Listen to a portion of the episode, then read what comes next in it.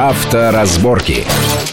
Итак, мы продолжаем. Э, возникла идея ну, довольно разумная в недрах Госдумы освободить от уплаты транспортного налога тех автомобилистов, которые используют для движения своих железных коней, скажем так, природный газ. Вот насколько сейчас это распространено? Какие сейчас нормальные технологии? Потому что, как вспомнишь, вот эти советские газовые баллоны, которые лежали в багажнике, это как-то не по себе. Э, да, вот интересная история со мной однажды приключилась несколько лет назад. Я на выставке беседовал с одним немецким инженером, даже сейчас не вспомню, или компания Volkswagen, или BMW, Mercedes-Benz, ну, не суть важно.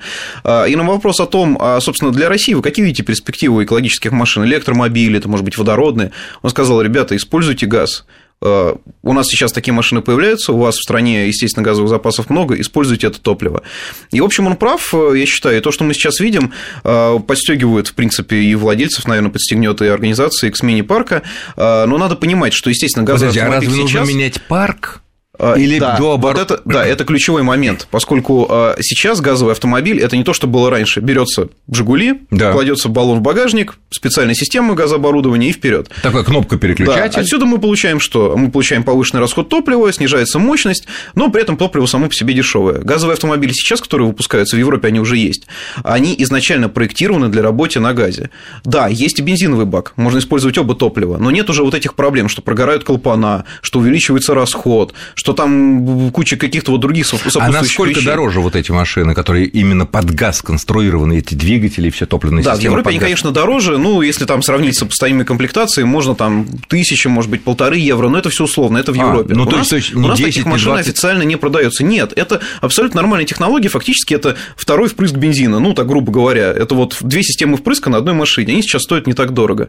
Но зато при этом эти машины действительно нормально ездят и могут заправляться топливом, какое хочешь, и, и они экологичные. Газ – это действительно экологичное топливо, и, наверное, сейчас это, ну, самый такой первый, может быть, реальный шаг к экологически чистому А это транспорту. э, речь идет о природном газе, который вот э, поступает нам в плиту, или это сжиженный природный Вот, газ? есть сжатый, есть жиженый. На самом деле там различия в технологиях, да, естественно, присутствуют. Как- Какой-то позволяет там больше газа на машине на борту возить, какой-то меньше. Но не в этом суть. Как бы принцип э, работы машин на газовом топливе, он, в общем, одинаков. Опять же, даже если взять бензин, в принципе, это то же самое испарение, да, это смесь именно паров бензина с воздухом. А, Но есть важный момент, что газовые машины, они действительно не любят мороз. Вот почему вот этот тумблер был в «Жигулях». Так. Заводились на бензине, потом переходили на газ. Потому что температура 0 градусов, на газу машину уже не завести. Это же проблема... Если это сжиженный газ, Э, Да, как конечно, правило. конечно, конечно. Поэтому это нужно предусматривать, и поэтому всегда дублируются бензиновые и газовые системы. Но э, прогрев у нас занимает не так много времени, и, в общем-то, все остальное время можно ехать действительно на газовом топливе. А заправляться-то где? Вот, это другой момент. Заправки у нас, ну, как мы знаем, есть, но в основном они все рассчитаны на кого? На дачников, да, то есть в Москве не так много таких заправочных станций. А, имеется в виду те, которые заполняют баллоны с сжиженным Конечно. газом для дачи. Да, конечно, конечно. Поэтому сеть заправок надо расширять. Но если мы сейчас говорим о какой-то некой государственной программе, а транспортный налог это все-таки федерального значения какое-то нововведение, соответственно, и заправки должны потянуться. То есть, соответственно, и владельцев АЗС должны стимулировать на развитие. Почему нет? А на Западе уже много в Западной Европе таких заправок или в Америке? А, Много, много. Я не знаю точно процентное соотношение, но, в общем-то, Проблемы нет найти. везде, да, уже можно найти. Это не такой дефицит, как заправка, например, водородом. Это действительно уже совсем другого рода Но топливо. все немногочисленные машины, которые сконструированы под газ на э, западном рынке, они могут ездить и на бензине. Да, Пока, да, да, вот да. чисто на газе пока никто А это, не не, рискует. это и не требуется, потому что есть вот эта вот специфика этого топлива, опять же, холодный запуск, э, когда ну, не обойтись без этого. Или ставить дорогие системы подогрева, но опять же, зачем? Ну, как на некоторых дизельных машинах. А, Хорошо, но мы поговорили о специальных газовых машинах. А вот все-таки сейчас, э, я не знаю, в полупромышленных условиях переоборудовать все-таки неразумно, да, по-любому? А, Разумно, это можно сделать, но мой совет сразу всем, кто хочет сэкономить и сделать себе такую машину построить. А, Надо использовать опыт, потому что есть двигатели, которые не могут работать вот при переходе на газ просто так. У них начинает действительно гореть клапана, потому что газ цилиндра горит дольше. Он горит дольше, там меньше склонность к детонации, но температура выше. Почему, собственно говоря, вот возникают проблемы там, с стойкостью головок блока и клапанов? Именно по этой причине. И если вы поставите себе газовое оборудование, не факт, что у вас там через 20 тысяч не случится крупная поломка, и, в общем-то, деньги будут выброшены впустую. Вы не сэкономите ни на расходе топлива ничего, на дешевом топливе, ни на переоборудовании, еще получите и проблемы То есть двигатель должен быть специально сконструирован под это? Не обязательно, но, опять же, это только опыт, поскольку, как принято говорить, это колхоз, что называется, установка ну, да. такой системы, да, какой бы она ни была итальянской или там какой угодно, э, всегда нужен опыт. Если кто-то до вас это делал, и человек на такой машине, например, уже отъездил какое-то время, ну, наверное, отчасти можно верить. Но даже установщик этого оборудования никогда не даст гарантии, что с двигателем будет все хорошо. Они могут сказать, ну да, у нас вроде и обслуживаются, мы ставили оборудование, никто не жаловался. Может быть, но автопроизводитель никогда это не отслеживает. И хорошо, если этот мотор имеет некий запас прочности. Если нет, то... Ну, увы. понятно. Хорошо, а тогда такой вопрос. Вот ты говоришь, что э, в Западной Европе, в США их пока немного, но все-таки расширяется число автомобилей, которые используют природный газ.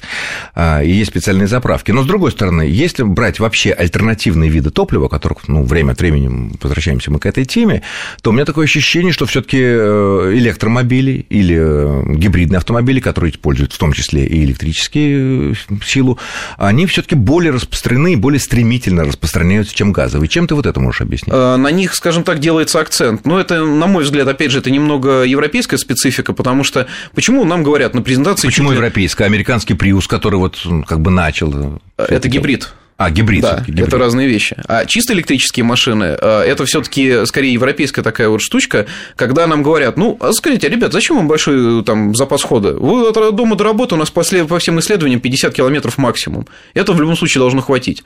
Но это у них так, у нас-то по-другому. Поэтому там действительно электромобиль, в принципе, имеет право на жизнь. Я И он обгоняет дома, газовые. Да, я зарядился на работе, ну, а почему нет? Тем более, что газ, он все равно выбрасывает некое количество вредных веществ.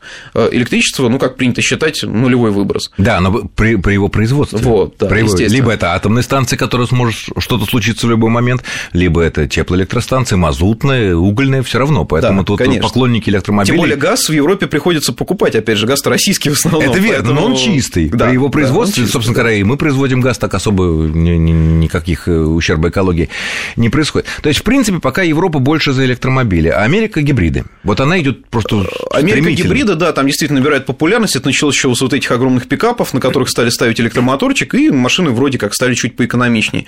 А, да, но это, я бы сказал, скорее страна гибридов. Хотя электромобили, особенно в Калифорнии, например, которая идет, как говорится, там впереди планеты всей в плане технологий, там почему Теслу полюбили, почему тот же Prius, хотя это гибрид, Тесла чисто же, электрическая да, машина. чисто электрическая. Там люди думают, это тренд, это мода, почему я должен вот соответствовать ей. Да, но, с другой стороны, Калифорния, в отличие от какого-нибудь Коннектикута, штат огромный, на расстоянии огромное, от Сан-Франциско до Лос-Анджелеса там больше тысячи километров, да вообще там большая территория.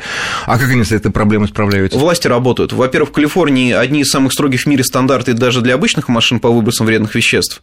И даже те, Нет, допустим... я имею в виду аккумуляторы. Да, вот. А другой момент, что власти развивают, опять же, инфраструктуру. Я сейчас не скажу, сколько точно зарядок в Калифорнии, но, а, например, те же владельцы Тесла, которые используют эти машины там у себя на родине, вообще никаких проблем. Я специально разговаривал с ними, спрашивал, никто даже не думает, а почему должен задуматься, где зарядить машину? Ну, я куда я не поеду? Я думаю, я что власти всегда. чем мне сделают, да? Конечно. Понятно. А насколько это все дороже-то получается? Вот такая вот чисто электрическая машина, чем если сравнить схожие комплектации, схожие характеристики обычно бензиновой или дизельной да, машины? вот это проблема. Сейчас, ну, хорошо, возьмем, например, тот же Nissan Leaf или Chevrolet Volt. Это, опять же, гибрид, как бы его ни называли, но якобы там машина с электрическим приводом. А, вот в Америке характерный пример. Ну, стоит примерно Leaf процентов на 20-30 дороже, чем аналогичная по размерам машина там, гольф-класса, которая, ну, в принципе, быстрее, наверное, комфортабельнее, но не такая модная, естественно, не экологически чистая. А, ну, и экономичная, наверное, в использовании. все таки электричество поэкономичнее да, будет, да. чем мы бензин и, заливаем. И поэтому всегда идет некий такой баланс на грани. Leaf можно признать для электромобиля, в принципе, достаточно успешной разработкой. А вот Chevrolet Volt вольт, его снимают с производства, потому что Почему? он тебя не оправдал. А там же вроде такая люди. удачная система была. Ты, когда у тебя работает бензиновый двигатель, он не только у тебя машину ведет, да, ну, тащит, но он еще и заряжает аккумулятор. У тебя стоит проблема зарядки. На самом деле там схема очень похожа на Примус, так технически, э, на Prius, но а, здесь, я думаю, что сыграл роль и реклама, и имидж, и вот, опять же, почему я говорю тонкая грань, что всегда надо балансировать, заинтересовать как-то человека. У Nissan это получилось, но Leaf это такой первый массовый электромобиль. Ну, да, но он маленький все таки Он маленький, но вольт не больше на самом деле. Ну, Но вольт, вольт провалился, и поэтому здесь всегда есть риск. Вот это удорожание как бы покупатель его проглотит, возьмет машину или нет. Вот никто этого не знает. А у нас, пока. как ты думаешь, это дело пойдет? Вот э, скоро у нас будет собираться первый там в России гибрид, вот Mitsubishi Outlander, да, вот этот вариант гибридный. Ну, опять же, Nissan Pathfinder, кстати говоря. А, Pathfinder, кстати, да, да, да. тоже у нас будет новый. А, ну, это все таки немного другая область, потому что Outlander – это скорее имиджевый ход. Ну, потому что очевидно, что машина не станет бестселлером, тем более при такой цене. В этом варианте, да? Да, в этом варианте по 2 миллиона. А Nissan Pathfinder – это все таки уже ну, что-то там дорогой продукт, ближе к премиуму, естественно, его покупают, опять же, как вот Lexus, например, гибридный Lexus RX. А, не, не то, что он экономичный какой-то, там, экологически чистый, это модно, это высокая Ты такая... показываешь, что ты да, экологически сознательный. штучка, это такой гаджет. Почему? Вот я должен ездить, допустим, на бензине, вот гибрид вроде прикольный. Если есть у меня лишние, ну, 700 тысяч хотя бы. Ну, хотя бы так. Хотя бы так. Хорошо, о других видах топлива. Вот время от времени говорили биотопливо, рапсовые все. Что сейчас с этим, вот последние из этих полей, какие сведения? Вот с полей, ну, в Бразилии, да, в Бразилии, например, спирт активно очень используется как топливо для автомобилей. Но, спирт же, в машину. Вот, да, да. У нас это приведет, я думаю, к плачевным последствиям. А, есть биотопливо, а, например, в Скандинавии популярно, когда в обычный бензин добавляют от 15 до 20 процентов, э, в общем-то, э, скажем так, или спирта, или другого какого-то искусственного сырья, ну, который производится синтетическим методом. А, ну, хорошо, они есть, но там тоже появляются проблемы с холодным запуском, и с расходом топлива, и со стойкостью двигателя, именно с надежностью.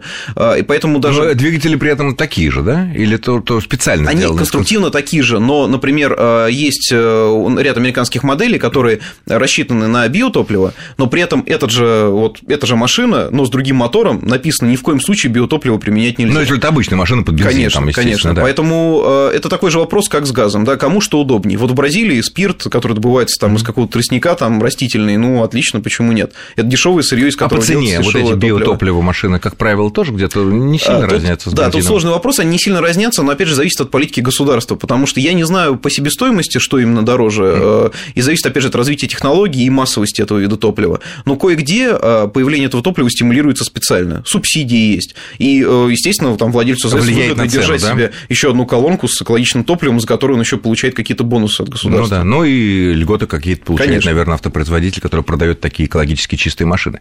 Ну что ж, наверное, мы не будем искать каких-то новых путей, в отличие от всего мира. Я думаю, и мы будем проходить через электрические машины, попробуем и биологическое топливо. Не знаю насчет водки, как-то вот это очень сомнительно. Кощунственно. Это, наверное, кощунственно в России это делать. Ну что ж, я благодарю нашего гостя. Это был зам главного редактора проекта «Автомейл.ру» Юрий Урюк. Спасибо, Спасибо за интересный разговор. С вами был Александр Злобин. Всего хорошего.